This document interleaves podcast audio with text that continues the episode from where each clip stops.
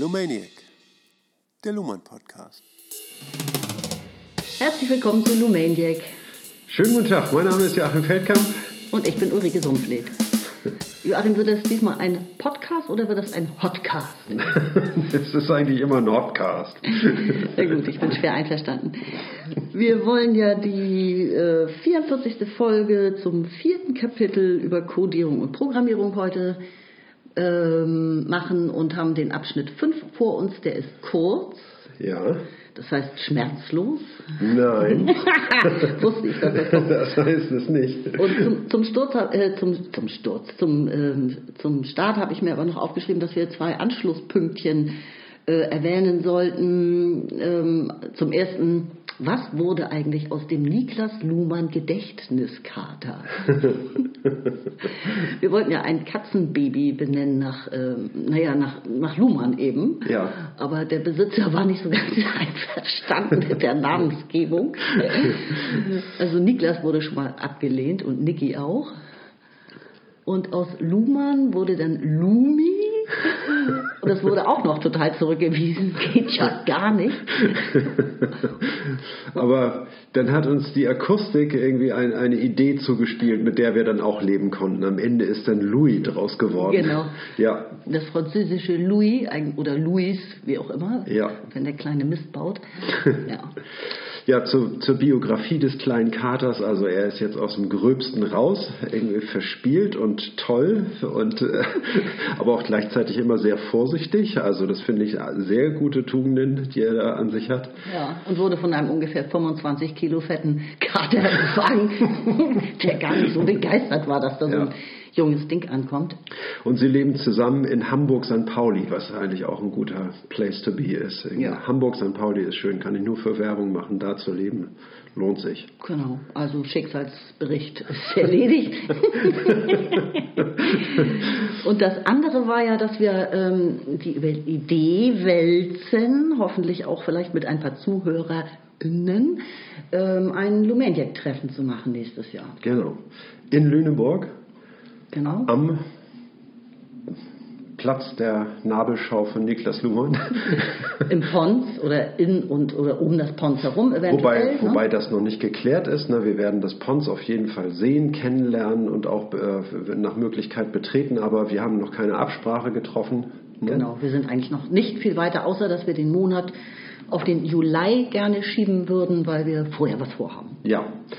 Und wir bitten um, um zahlreiche, äh, ähm, äh, wie soll man sagen, Anschriften, die uns mitteilen, dass möglicherweise äh, vielleicht auch nur eine zehnprozentige Chance besteht, daran teilzunehmen, weil wir euch nämlich gerne kennenlernen möchten. Und wir, das steht dabei auch ganz stark im Vordergrund. Wir wollen ein bisschen äh, zu einer Community werden. Diese Idee ist auch irgendwie zum Teil aus einem Zuhörer, aus den Ideen eines Zuhörers, nämlich André, den man sehr oft zitiert sieht auf unserer Webseite, irgendwie der schon viele Beiträge und viele Ideen eingeschickt hat. Und das finden wir ganz toll.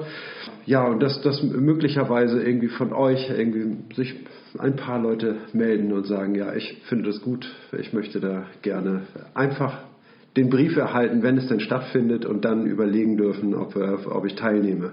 So, ne? Das wäre toll, wenn ihr einfach so mal sagt, irgendwie, ja, da besteht eventuell Interesse.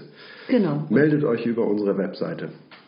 Und André hat ja auch noch, finde ich, sensationell ähm, gesagt, dass er jetzt auch eine Arbeitsgruppe macht. Ja, Und zwar zum, zur Kunst der Gesellschaft. ja, das finden wir absolut mega. Das ist ganz toll, weil äh, das ist nämlich eigentlich, sage ich mal, äh, ein gewisses Erfolgsrezept. Denn die Arbeitsgruppen in dieser Form, wie ihr das jetzt hier mitverfolgen könnt, äh, bei Ulrike und mir, ne, die bestehen seit 20 Jahren. Das ist ein unwahrscheinlich starkes Konzept, sich Klassiker der Philosophie- und Soziologiegeschichte vorzunehmen, sie auf Seite 1 aufzuschlagen, gemeinsam Absatz für Absatz zu lesen und darüber zu diskutieren. Das ist eine Technik, die sich bestens bewährt hat und das hat André eben auch anerkannt und hat uns das äh, geschrieben und darüber haben wir uns wahnsinnig gefreut. Irgendwie hat dann ja, irgendwie geht es ja darum, die Fackel weiterzutragen, so, ne? Und dass das funktioniert, irgendwie darüber freuen wir uns wahnsinnig.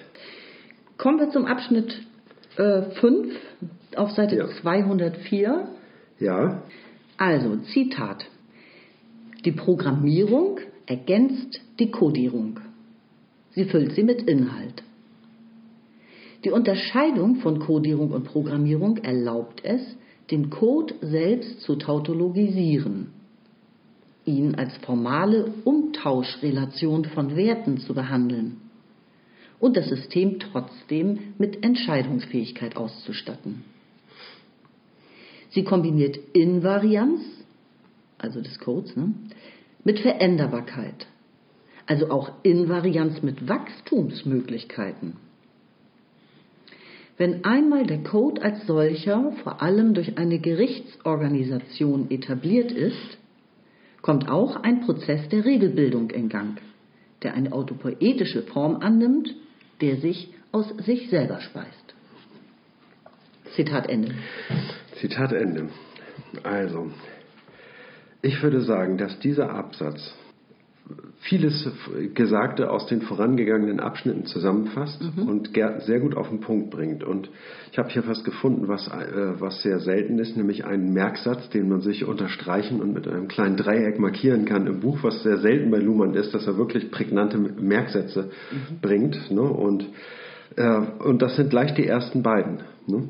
Die Programmierung ergänzt die Codierung. Sie füllt sie mit Inhalt. Ja. Ne? Das ist eine. Ähm der Code alleine ist ja leer, hatten wir gesagt. Richtig. Der ist ja auch invariant, der ist ja auf gar keinen Fall veränderbar. Ja. Diese Unterscheidung ist die einzige Unterscheidung, die leitende Unterscheidung. Mhm. Und deswegen kann das System damit eben auch nicht wachsen. Es kann sich nicht verändern. Ja.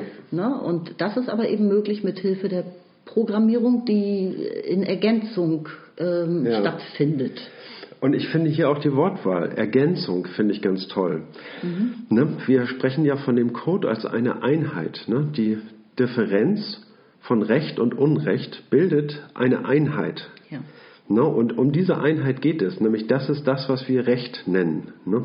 Das Prozessieren dieser Differenz und das Wort ergänzen heißt irgendwie, aha, wir haben es eine Einheit, aber das ist noch nicht das Ganze. Ne? Das heißt also, äh, es muss ergänzt werden. Ne?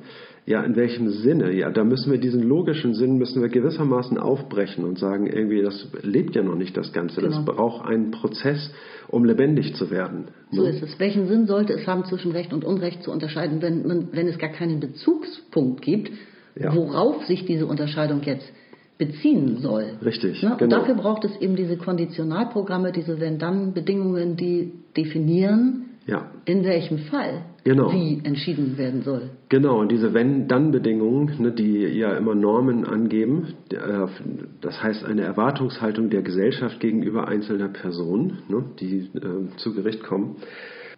Und dieses, äh, diese Normen ändern sich im Laufe der Zeit. Ne? Es muss eine Konstanz geben. Ne? Der, er spricht im nächsten Satz, dass wir von einer ähm, er spricht von einer Kombination von Invarianz und Veränderbarkeit, mhm. ungefähr in der Mitte des Absatzes. Ne? Und das heißt also, wir, ähm, die Programmierung weckt sozusagen den, den Code, ne? die, die Codierung ne? und nimmt diese Differenz von Recht mhm. und Unrecht ne? und fängt an, diesen Werte zuzuweisen. Ne? Das ja. heißt, und das passiert in dem Moment, wo nämlich eine, äh, eine Gerichtsorganisation, nämlich da, wo Recht tatsächlich gelebt wird, ne? wenn die sagen, wir müssen unsere Rechtsprechung auf völlig neue Füße stellen, wir müssen einen großen Schritt machen und wir müssen dazu übergehen, das Recht als eine Größe an sich, sag ich mal, zu verwenden, ne? die auch in sich selber ruht. Ne? Und dann irgendwie ne, spricht man automatisch von, dem, von der Differenz von Recht und Gerechtigkeit ne, und macht diesen äh, logischen Begriff des Rechts auf, ne, der aber schwierig ist mit, äh, mit Inhalt zu füllen. Wir haben nur diese Differenz von Recht und Unrecht. Wir wissen aber nicht, was Recht eigentlich genau bedeutet und wissen folglich auch nicht, was Unrecht negiert ja, die Definition, sage ich mal in großen Anführungszeichen, was Recht ist, irgendwie die fehlt. Ne? Und die muss, äh, sage ich mal, umschrieben werden durch, äh, durch neue Normen, ne? die eben für Gerechtigkeit sorgen sollen, ne? sollen. Ne? Aber dann wird das Ganze ja kodifiziert in, in geltendes Recht, was angewendet wird. Ne? Und da geht es dann immer um die Frage der Differenz zwischen Recht und Gerechtigkeit. Da greife ich vor. Ne? Ja. Ich hätte auch noch einen, einen, einen Hinweis am Rande, den ich aber für total wichtig halte. Und zwar das Wort Organisation steckt hier ja drin. Mhm. Ne? Und ich habe jetzt tatsächlich in Gesellschaft der Gesellschaft waren zwei, ja. bin ich gerade bei dem Abschnitt Organisation. Und ja. äh, da weist Luhmann darauf hin, dass Organisation praktisch die Form ist, mit der Funktionssysteme Inklusion und Exklusion regeln. Mhm. Ne, also ohne Organisation, systeminterne Organisation, genau. könnten ja. gar keine Programme entstehen. Also der genau. Witz sozusagen, der Clou besteht ja darin, dass Funktionssysteme wie das Recht oder auch die Wirtschaft oder die Politik grundsätzlich prinzipiell für alle offen sind. Ja? ja? Jeder hat ja einen Rechtsanspruch oder den Anspruch, das Recht anzurufen und mhm. einen Fall prüfen zu lassen. Ja? Das heißt, sie sind äh, grundsätzlich offen ja, mhm. für, gegenüber der Gesellschaft. Aber es muss ja auch irgendwo eine Exklusion geben. Und die findet eben durch Organisation statt, durch Gerichte Richtig. jetzt in diesem Fall. Ja. Da wird nämlich jetzt hochspezifisch selektiert. Mhm. Ne, Studium, Jura, Anwälte, Richter, Ausbildung mhm. und so weiter. Mhm. Und äh, auf diese Weise wird dann sozusagen äh, erst, erst, geprüft, ob man wirklich Anspruch auf Rechtszugang genau. hat. Ne? Ja. Also ob der Fall nämlich äh, ob daraus ein Fall werden kann, ob geklagt werden kann. Völlig richtig. Ne? Also wir haben auch ähm, ja immer wieder mit dieser, äh, wie soll man sagen, wenn wir über das Rechtssystem sprechen, ne, im Luhmannschen Sinne, dann sprechen wir von der Kommunikation. Und zwar eine Kommunikation, die dadurch typisiert ist, dass wir äh, den Code Recht und Unrecht versuchen zur Anwendung zu kriegen. Das heißt also, ob wir äh, sagen, das ist Recht und das ist Unrecht, ob es um die Klärung solcher Fragen geht, dann sind wir im Rechtssystem. Aber wir haben ja eben auch immer mit den, äh, mit den Gerichten zu tun und die Gerichte sind ja das, was den, ähm, was diese, diesen Code, den wir verwenden, institutionalisiert. Das heißt also zu einer Gesellschaft, ähm, ja, zu einer Institution zu machen, die in, in der Gesellschaft überall Geltung hat und auf die man sich berufen kann und auf die man äh, äh, im Notfall zugehen kann. Ne? Ja, Wenn es, erinnerst dich, wir haben gesagt, das ist das Entscheidungssystem im Rechtssystem. Das ist das Entscheidungssystem im Rechtssystem, aber Entscheidungen werden auch außerhalb der Gerichtshöfe ja. getroffen. Ne? Das heißt zum Beispiel, ob ein Fall überhaupt äh, zur Anklage gebracht werden soll oder nicht. Das mhm. ist ja eine Entscheidung, die äh, innerhalb des Rechtssystems ja, von Anwälten schon geprüft wird. Von ne? Anwälten mhm. geprüft wird will sagen, irgendwie, ne, wir brauchen ja diese Verbindung zur Gesellschaft. Wir mhm. haben eine Theorie und wir brauchen, äh, sage ich mal, diese Verbindung natürlich äh, zur Gesellschaft, damit wir überhaupt äh, etwas haben, was wir beobachten können. Ja. Also die ganze Autopoesis kann überhaupt erst Fahrt aufnehmen, wenn äh, zu dem Code diese Programme hinzukommen. Ne? Und das passiert unter anderem eben auch, nee, nicht unter anderem, das passiert eben auch mit Hilfe der Organisation im System, ne? Ausbildung, Anwälte, Gerichte. Ja. Und so kann die Autopoesis Fahrt aufnehmen. Naja, ich will nicht sagen, dass, äh, also ich will sagen, wenn alleine, Luhmann sagt irgendwie, dass alleine dadurch, dass dieser Code etabliert wird, ne, mhm. dadurch kommt etwas in Gang. Ne? Darin steckt schon eine Triebkraft, mhm. nämlich wir haben so, sage ich mal, eine, äh, ein Entscheidungssystem ne? und jetzt dreht sich alle alle Fragen drehen sich darum, wie dieses äh, Entscheidungssystem zu bedienen ist, ja. ne, um, den, äh, um damit arbeiten zu können. Ne. Und dann kommt es äh, in dieser Auseinandersetzung dieser unterschiedlichen Parteien miteinander in dieser Kommunikation kommt es zu Widersprüchen, die den Code betreffen. Ja, genau. Ne, die sagen irgendwie, ne, das ist nicht Recht, sondern Unrecht ne, und versuchen diese, äh, diese Sichtweise vor Gericht durchzubringen. Ja, perfekte Überleitung. Es geht ja jetzt um diese Widersprüche, nämlich um die zugrunde liegende Paradoxie, Richtig. dass äh, die Differenz zwischen Recht und Unrecht ja eine Einheit bildet. Genau. Ne? Ich will nochmal äh, äh, auf den letzten Satz, ne, dass dadurch, durch den Code, ne, und hinzukommende Programme, mhm. die immer schon existiert haben, ne, auch bevor der Code richtig eingesetzt wurde, um das Rechtssystem äh, auf ein festes Fundament zu stellen. Ne, auch bevor dieser Code verwendet wurde, gab es ja äh, Rechtssysteme und Normen, mhm. die zur Anwendung gebracht wurden. Ne? Und die, darum geht es irgendwie, ne, dass diese Normen, sage ich mal, angepasst werden an diesen neuen, äh, an die, diese neue Verwendung des Rechts. Das ist ein historischer Schritt, der vollzogen werden musste. Ne? Und dann, also der sich dann eben auch historisch beobachten lässt, ne? wann er sich vollzogen hat. Okay. Und dadurch wird diese Autopoiesis in Gang gebracht durch die Widersprüche, die vor der äh, vor Gericht oder in der oder in wissenschaftlichen Mhm. Fakultäten äh, ne, diese äh, wissenschaftlichen äh, Streits. Ne, Jetzt verstehe ich, was du meinst. Du meinst, Ja. die, die Paradoxie ist auch fruchtbar sozusagen. die Paradoxie ist fruchtbar, ja, ja. verstehe. Mhm. Ne? Das heißt, richtig, eine Paradoxie ist nicht nur eine, eine Paradoxie, sondern sie setzt richtig Prozesse in Gang. Ne? Ganz nebenbei wird dadurch die ganze Hegelsche Dialektik äh, getragen. Ne? These, Antithese und, dann, und Synthese. Ne? Und er zeigt immer wieder an, an äh, ganz vielen fundamentalen Beispielen, wie der Widerspruch den Geist in Gang setzt. ne? Und was für Kräfte da freigesetzt werden. Ne? Und das ist ähm, nur so als äh, Randnotiz. Ja, sehr schön. Dann würde ich sagen, nächster Absatz. Darin kann man eine Entfaltung der ursprünglichen Paradoxie der binären Kodierung sehen. Der Jurist kann sich an Regeln halten und vergessen, dass er in einem binär kodierten System arbeitet. Aber nicht ganz. Das Problem der Einheit der Wertdifferenz des Codes kehrt in das System zurück. Das kann in der Form von Unentscheidbarkeiten geschehen, bei denen Athena auf dem Areopag aushelfen musste. Dies Problem ist inzwischen durch das Verbot der Entscheidungsverweigerung so in die Gerichtsverfassung eingebaut, dass es seinerseits als Wachstumsprinzip fungiert und Richterrecht generiert. Wir kommen darauf in Kapitel 7 zurück. Neben diesem eher verfahrensrechtlichen Fall gibt es aber noch ein materiell rechtliches Problem, in dem sich zeigen lässt, dass und wie die ausgeschlossene Paradoxie ins System zurückkehrt. Und zwar das Problem des Rechtsmissbrauchs. Okay, gut. Auf den Rechtsmissbrauch gehen wir ja erst im jetzt gleich noch folgenden Absatz ein. Ne? Das lasse ich jetzt nochmal außen vor. Ne? Ja.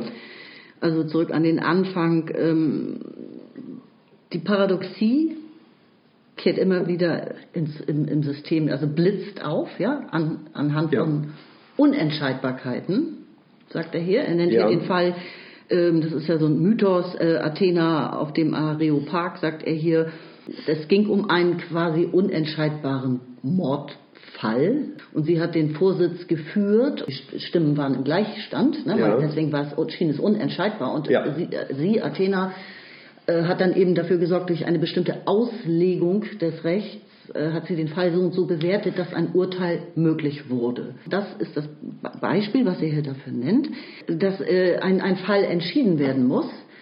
Und in, in heutiger Form äh, gibt es das Verbot, dass eben nicht entschieden werden darf. Das, äh, das Ja. Urteil muss gefällt werden. Und äh, das hat sich also sogar auch wieder als fruchtbar erwiesen. Es, er, sagt, es ist sogar ein Wachstumsprinzip und äh, hat eben sehr viel Richterrecht generiert. Ne? Also Ja. auch wenn es tatsächlich Fälle gibt, die scheinbar nicht zu entscheiden sind, also Ja. die Faktenlage die, die Entscheidung eigentlich unmöglich macht oder so, muss entschieden werden. Ne? Da sagt Ja. er, kommen wir später darauf zurück. Okay, ähm, jetzt müssen wir sozusagen das Vorangesagte, da, den, den Code da wieder unterkriegen. Ne? Das, das ist wohl richtig. Naja, der, ähm, die Unentscheidbarkeit, also die Paradoxie, dass Recht und Unrecht dasselbe sein könnten. Gehen wir dann nochmal äh, noch mal zurück an den Anfang. Lesen wir einfach einen Satz 1 nochmal. Ne? Darin kann man eine Entfaltung der ursprünglichen Paradoxie der binären Kodierung sehen. Ne? Der Jurist kann sich an Regeln halten und vergessen, dass er in einem binär kodierten System arbeitet. Aber nicht ganz. Das Problem der Einheit der Wertdifferenz des Codes kehrt in das System zurück. Also nur soweit erstmal. Die Paradoxie des Codes, ne? Ja. die wollen wir im System, im lebendigen äh, Rechtssystem, die wollen wir wieder auffinden. Ne? Und ähm, sagen, ist die Paradoxie jetzt denn aufgelöst oder nicht?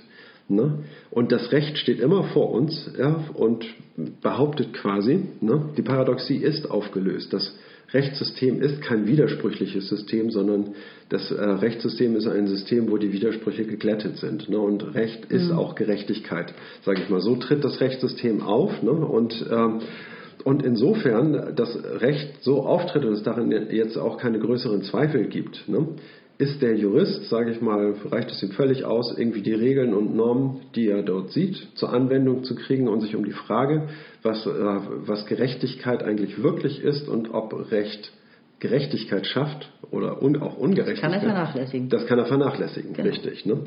Aber dann plötzlich kommt der Code wieder zurück. In der Form, er sagt hier, in der Form von Unentscheidbarkeit. Richtig. Und er, er verweist auf diesen Fall von Athena auf dem Areopag. Und das war ein Fall von Unentscheidbarkeit. Ja, ja, ja, ja. Nur Ich weil- war alles, alles d'accord. Ja. Also brauchst dich nicht in Verteidigungshaltung zu gehen. Ich bin ja total d'accord mit dem, was du gesagt hast. Ich Okay. wollte nur, dass die eine, eine Überleitung zu deinem Gedanken schaffen. Mhm. Ne? Das ist alles, was ich wollte.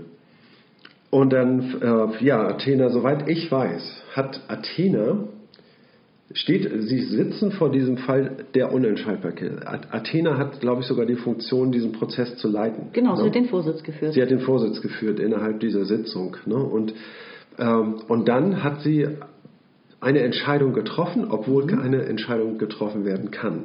Ne? Sie hat nicht durch, wie soll man hinzufügen, neuer Fakten irgendwie den Fall doch zur Entscheidung gebracht, sondern der Fall hat an sich, sage ich mal, den, äh, die Unentscheidbarkeit. Ja, aber sie hat etwas anders bewertet. Sie hat das Recht ausgelegt. Ne? Genau. Sie hat ein, ein, ein Faktum innerhalb der ganzen vorliegenden Fakten hat sie bewertet und ausgelegt.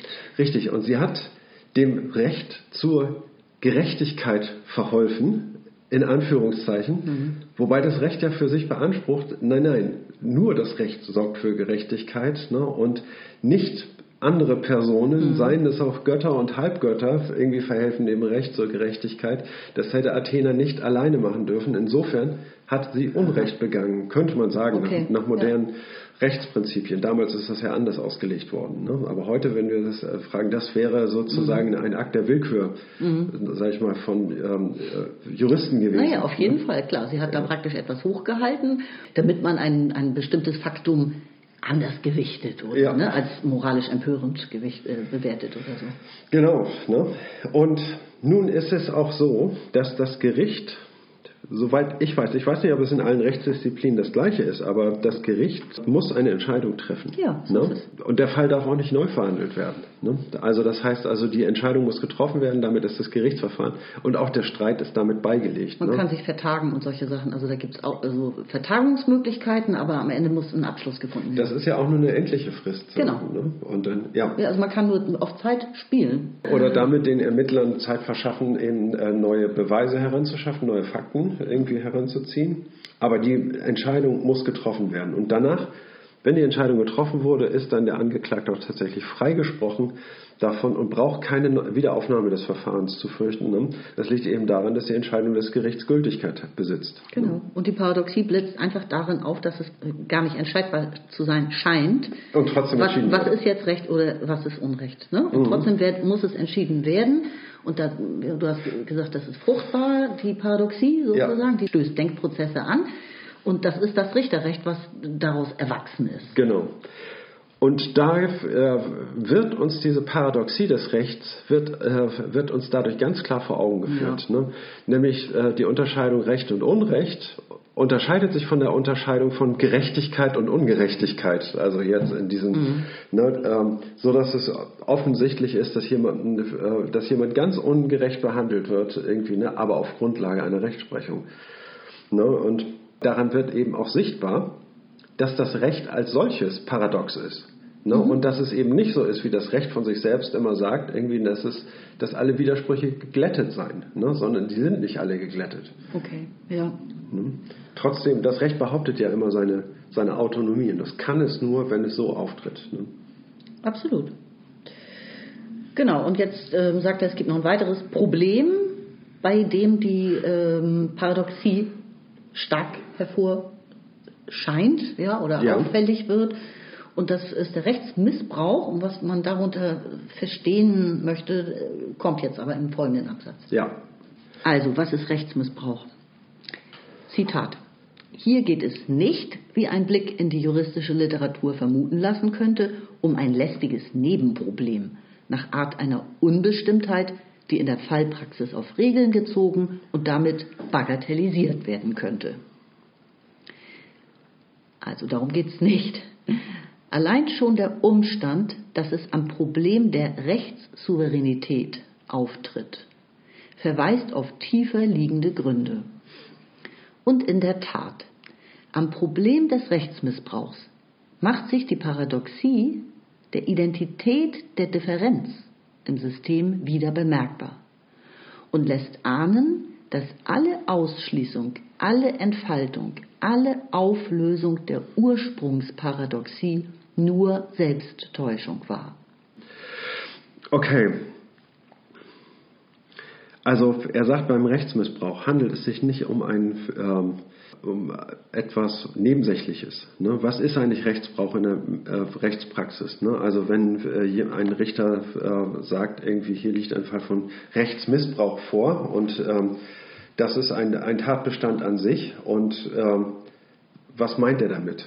Er meint damit, dass ähm, jemand das Recht dafür in Anspruch nimmt, um alleine sich selber Vorteile zu verschaffen und das heißt dem anderen gegenüber Nachteile, äh, anderen gegenüber Nachteile zu verschaffen. Ne? Dass das das einzige Interesse ist, was von der äh, Anklägerseite äh, vertreten wird. Ne? Das wäre ein Fall von Rechtsmissbrauch. Ne? Das heißt also, äh, ihm geht es nicht darum, diese Gerechtigkeit herzustellen, sondern es geht ihm darum, Vorteile sich zu verschaffen. Mhm. Ne? Und, dann, und äh, das ist das einzige Anliegen. Ne? Und das tritt in vielfältiger Art und Weise auf. Da muss man irgendwie, ähm, glaube ich, als Juristen feinen Sensus äh, dafür entwickeln, wann ein Fall von Rechtsmissbrauch ähm, vorliegt. Ne? Auf jeden Fall ist es so, dass es dafür Regeln geben kann, wann ein Rechtsmissbrauch vorliegt. Ne? Und dann äh, haben die Gerichte letztlich damit gelernt, umzugehen ne, und können es bagatellisieren. Ne? Das heißt also in das normale Verfahren integrieren,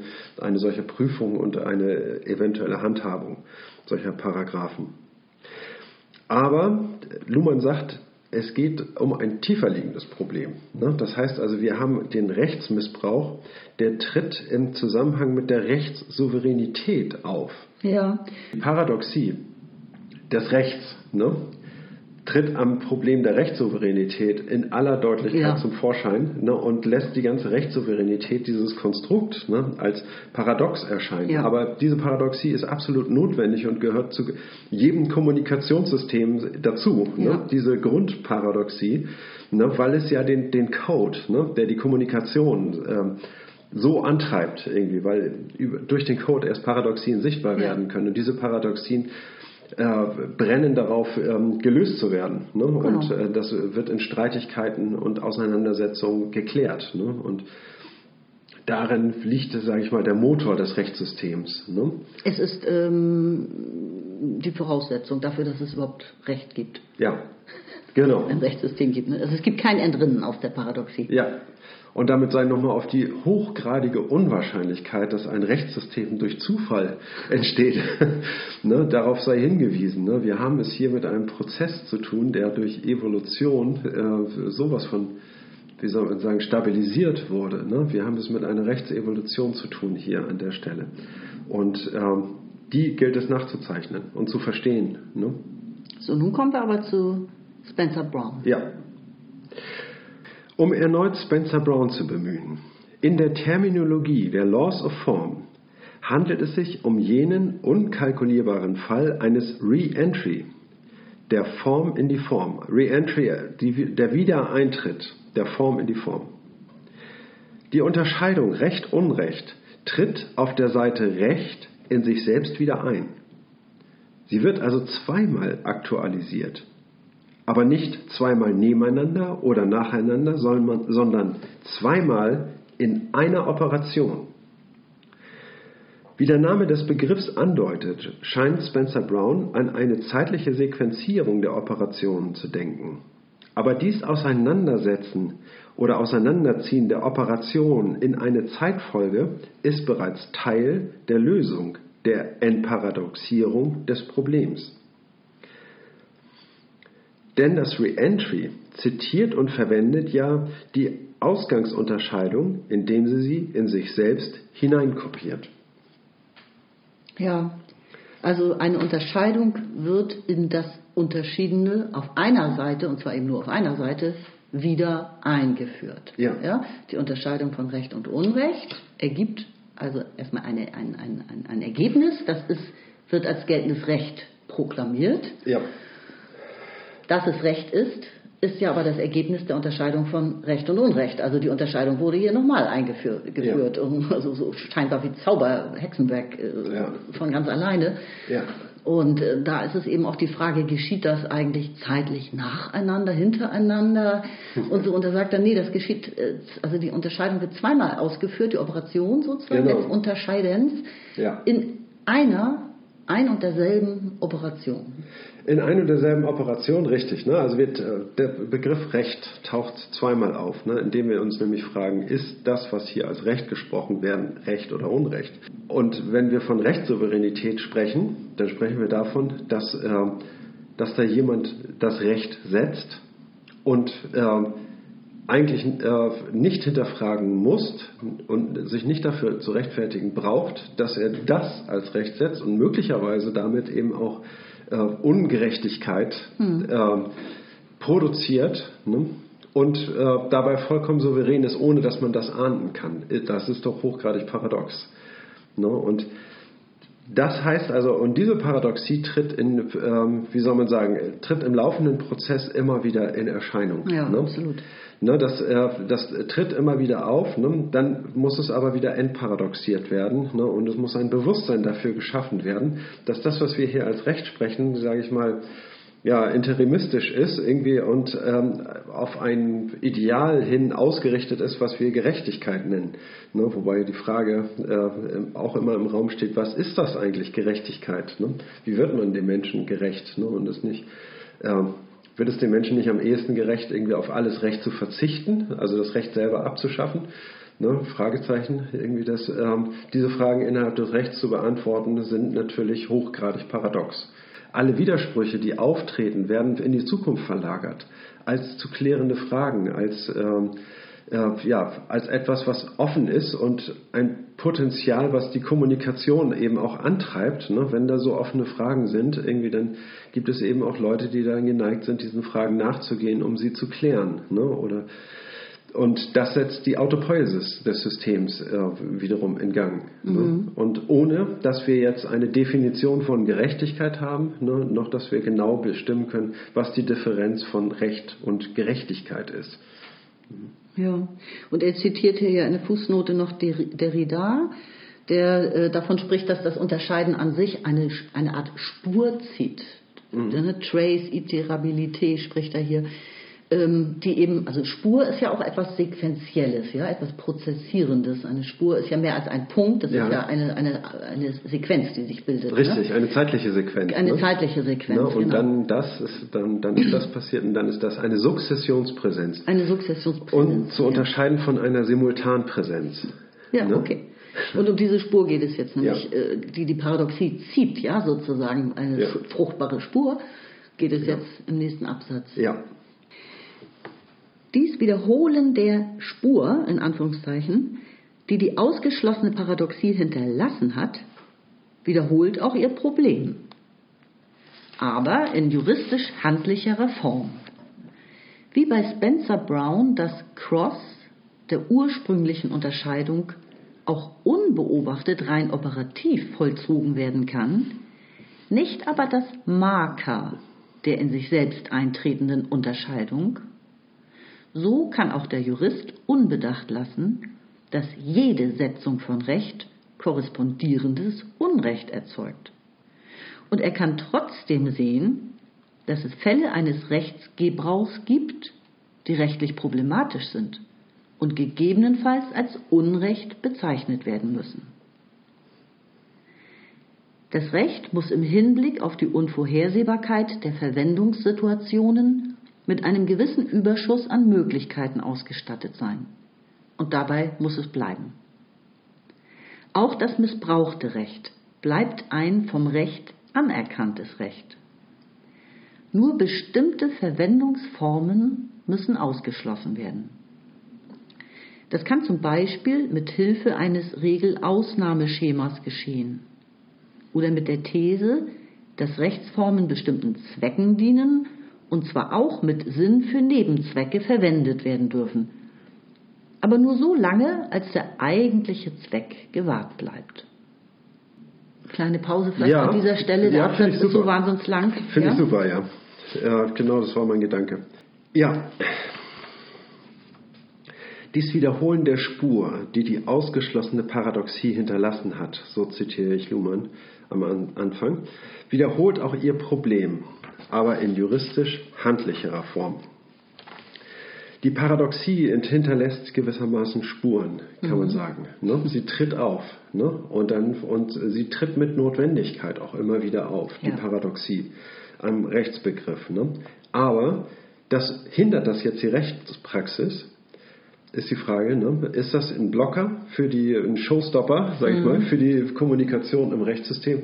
Nein, ist es überhaupt nicht. Ne? Trotz dieser äh, Paradoxie ist es dem, ähm, dem Juristen, dem Praktiker, sage ich mal, immer möglich, äh, mit diesen Paradoxien umzugehen ne? und damit also entsprechende Verfahrensweisen irgendwie zu verwenden und anzuwenden. Zum Beispiel, indem man sich fragt, welche Zwecksetzung verfolgt dieses Gesetz ne? und Ja. sich nicht zu weit irgendwie bei, der Zwecksetzung, die das mal ursprünglich hatte, entfernt, ne? um dann äh, um das Recht adäquat anzuwenden und dergleichen mehr. Ne? Und damit kann man einem Rechtsmissbrauch, sage ich mal, etwas entgegensetzen. Ne? Das heißt also nicht kodifiziertes Recht in äh, praktische ja, Orientierung, sage ich mal, überführen. Na, also wir haben von einem kodifizierten Recht zu tun, wenn wir es äh, irgendwo jetzt eine Rechtsbeugung sehen, ne, die dann auf Rechtsmissbrauch hinweist, irgendwie dann haben wir, sage ich mal, so Vergleichsmöglichkeiten, die uns ermöglichen, ein, ein Urteil zu fällen darüber. Solche äh, Paradoxien lassen sich äh, überbrücken, sage ich mal, mit solchen Verfahren. Mhm. Ja. Ja, ich habe das, äh, ich wollte auch nochmal darauf hinweisen, er sagt ja nochmal Crossing hier, Ja. was damit gemeint ist und Mark, Ma- Marker, markieren sozusagen. Ja. Also wenn man eine Unterscheidung trifft, zieht man ja eine Grenze. Ja. in Form eines Schrägstriches, zum Beispiel Recht, Schrägstrich, Unrecht, ja. Mhm. Das ist also, man setzt eine Grenze zwischen zwei voneinander zu unterscheidenden oder de- von zwischen zwei Dingen, die man unterscheiden will. Und diese Grenze wird ja beim Unterscheiden im, in einem operativen Prozess gekreuzt. Ja. Und zwar immer wieder hin und her. Ja, was, was ist es denn jetzt? Man überlegt hin und her. Ja, Ja, ist man negiert? Genau. ein unausgegrenztes ab, abwechselnd. Genau. Ja. Und er, ich verstehe das so, dass er sagt, das kann ja im juristischen Alltag unbewusst geschehen, dass man sich die, dieses Kreuzen jetzt nicht laufend ständig bewusst macht als Prozess. Oh, ich kreuze Ja. hier gerade eine Grenze. Ja, genau. Das tut man wahrscheinlich nicht. Richtig, Aber ähm, letzten Endes, dass man es tut und dass eine Paradoxie zugrunde liegt, wird einem dann doch bewusst, weil man ja nachher etwas markiert, Mhm. also eine Entscheidung trifft und sagt, Richtig. das und das ist Recht, das markiert man praktisch. Ja. Und automatisch markiert man das Unrecht ja damit mit. Ja. Es bleibt einem ja gar nichts anderes übrig, ja? Genau. weil man ja gleichzeitig definiert, was jetzt Unrecht sein soll. Genau. Und spätestens dann wird einem praktisch auch bewusst, dass man da ein, ähm, also Geschichte schreibt, dass man auf beiden Seiten das System verändert oder die Ja. Geschichte verändert und äh, mit, mit, mit Rechtsprechung auch Unrechtsprechung ausspricht. Ja, das hält man durchaus für möglich. Ne? Und das blockiert einen also eigentlich nicht, sondern äh, man hält es für möglich und versucht dem vorzubeugen ne? durch äh, gewisse weitere Unterscheidungen, die man da verwendet. Ne? Und ähm, die eben auch nicht so äh, klar gesetzt sind ne? und lässt sich ansonsten von diesem Crossing der Grenze ne? und von diesem Widerspruch, dass das, worum es eigentlich geht, irgendwie ne? als eine Voraussetzung für sich selbst auftritt, aber irgendwie doch was anderes ist. Ne? Und das heißt also, es ist dasselbe, aber es hat widersprüchliche Eigenschaften, das Recht. Ne, in dieser Form. Ne? Das ist mit dieser Paradoxie lässt sich leben, sozusagen, lässt sich operieren. Ne? Und dann, man muss es verzeitlichen und sagen, irgendwie, okay, wenn wir von dem einen sprechen, dann sprechen wir von einer Projektion in die Zukunft. Ne, und das Recht soll dem nachkommen. Wir müssen das Problem verzeitlichen und können uns die Paradoxie so immer wieder aktuell auflösen, ne, dass sie aktuell kein Hemmschuh darstellt. Ne. Okay, dann ähm, geht es jetzt weiter in diesem langen Absatz äh, mit dem Thema, dass ähm, Zwecke innerhalb des Rechtssystems nicht dem Hauptzweck widersprechen dürfen. Genau, sofern Zwecke ähm, Paragraphen werden Zwecke zugrunde gelegt und wir haben vorher gezeigt, irgendwie dass Zweckprogramme und Konditionalprogramme sich gegenseitig ergänzen und befruchten, ne? aber das äh, Rechtssystem ist ein Konditionalprogramm. Es geht nicht um die mhm. Zwecke, sondern um Interpretationen von Intentionen ne? oder Intentionen ne? der, der Streitparteien. Und so dienen eben auch Gesetze bestimmten Zwecken. Äh, und das Rechtssystem muss äh, verstehen, welchen Zwecken sie dienen, das, das Recht. Ne? Mhm. Und, eine, und Nebenzwecke auch tolerieren, ne? sofern sie dem Hauptzweck nicht widersprechen. Genau, also zum Beispiel Staatserhalt. Oder ja, so, genau. Ne? Ja. Ne? Und da kommt jetzt ein Beispiel. Richtig. Also das ist ziemlich genau die Mitte der Seite und mitten im, in der Zeile beginnt es. So ist die Verwendung von Steuern für wirtschaftspolitische und ökologische Lenkungsfunktionen zugelassen und berechtigt, solange der Hauptzweck der Geldversorgung des Staates gewahrt bleibt. Man sieht an diesem Beispiel im Übrigen, dass die sekundär eingesetzte Zweckkategorie hohe, aber nicht unbegrenzte Interpretationselastizität in die Hand gibt. So kann auch der Zuschauer eines Theaterstücks oder der Leser eines Romans beobachten und durchschauen, wie in der vorgeführten Geschichte die Personen sich selbst und einander täuschen. Und er kann sogar wissen, dass er im Falle des Kriminalromans selbst auf eine falsche Spur gelockt wird. Aber er wird dies nur beobachten können, wenn er nicht zugleich in Rechnung stellt, dass die Erzählung selbst eine Täuschung ist und dass ihr keine Wirklichkeit entspricht. Die Form in der Form vertritt die Form und die Paradoxie dieser Repräsentation besteht eben darin, dass es sich um dieselbe und zugleich um nicht dieselbe Unterscheidung handelt. Ach, herrlich. ja, das ist schön. Das erinnert mich jetzt wieder tatsächlich an die alten Griechen, die ja praktisch das Drama, das Storytelling ja. erfunden haben. Ne? Mich erinnert es an Shakespeare, ja, an Shakespeare. seine Theaterstücke. Sie sieht, dass er sieht und mhm. äh, ja, wie Romeo und Julia immer schön aneinander vorbei, ne? Und dann mit ihren Erwartungen und so, ne? Und dann dachte sie, ja, er ist tot und er und nimmt sich das Leben, ne? Und dann, er war aber gar nicht tot, irgendwie hat sich getäuscht, ne? Und dann sieht er sie, ah, sie stirbt und dann, oh Gott. Ne? Und das sind diese gegenseitigen Täuschungen auch mhm. in der mhm. Kommunikation, ne? Wenn der eine versucht, bei dem das zu erreichen, ihm aber nicht das und das sagt. Das kann man beobachten, aber nur wenn man im Theaterstück, sage ich mal, selber drin ist und das Theaterstück selber nicht hinterfragt, also diese mhm. Wirklichkeit des Theaterstückes, mhm. die da inszeniert wird, ne, wenn man nicht da einsteigt und äh, das erstmal als Fakt hinnimmt. Ja. Und so muss man dann aus dem Theaterstück, sage ich mal, des äh, Rechtsprozesses irgendwie auch aussteigen, um bestimmte Dinge zu sehen, die da passieren. Das aber stimmt, das ist die ein ganz schönes Showrunning. genau. Ja. Genau, und äh, schön finde ich auch das Wort Interpretationselastizität. aber nicht unbegrenzt, sagt er ganz klar. Ne? Ja. Also es, sie ist hoch, aber nicht unbegrenzt, wenn man nämlich Zwecke, Zweckkategorien einführt, genau. reinmogelt sozusagen. Also klar, der Staat darf nicht zersetzt werden, er soll gerne bitte ja. erhalten werden, er soll bitte auch nicht pleite, also bankrott gehen genau. und so. Also solche Zwecke werden irgendwie schon akzeptiert. Ja. Ne? Aber irgendwo ist auch Schluss mit Interpretation. Ne? Also das genau. darf auch nicht der Zweck darf jetzt auch nicht ähm, missbraucht werden. Ja, ne, wie man irgendwie an diesen ähm, Steuerskandalen auch sieht, ne, dass das zeitweise den Eindruck macht, irgendwie als sei das Steuergeld dafür da, um Wirtschaftssysteme zu retten. Und dabei wird aber der Hauptzweck untergraben, nämlich die Versorgung des Staates mit Geld ne, für, alles Mögliche, was, was er sich selber an Aufgaben äh, zuteilt, ne, dass äh, die Erfüllung dieser Aufgaben abhanden kommt. Ne. Ja. Na gut. Dann sind wir schon durch diesmal. Das ist ja ein kurzer Absatz, äh, kurzer ähm, Abschnitt. Oh, ich finde das auch völlig in Ordnung. Also ich meine, es ist ein ähm, schönes, kompaktes Stück Luhmann und ich glaube, sollten wir auch ein bisschen Zeit lassen, irgendwie, dass sich, äh, man muss sich damit einfach noch mal ein bisschen auseinandersetzen mit dieser, mit der Form der Paradoxie, mit der Verzeitlichung, mit mhm. der mit, mit dem Unterschied von Logik und Kommunikation ne, und dass das Rechtssystem ja etwas Lebendiges ist ne, und nicht eine statische Unterscheidung von Recht und Unrecht. das Rechtssystem ist auch keine Excel-Tabelle, sondern das Rechtssystem ist, sage ich mal, ein, ein lebendes ein Kommunikationssystem. Mhm. Ne? Und um diesen Gedanken irgendwie viel Platz einzuräumen und das alles zusammenzukriegen, ne? diese Logik, ne? dafür sollte man wirklich sich Zeit nehmen. Genau, ich würde sagen, dann waren die Keywords diesmal Rechtsmissbrauch tatsächlich, auch nochmal die Paradoxie. Ja. George Spencer Brown, äh, Brown mal wieder äh, mit dieser Zwei-Seiten-Form. Ne? Man zieht eine Grenze, eine Unterscheidung wird getroffen. Ja.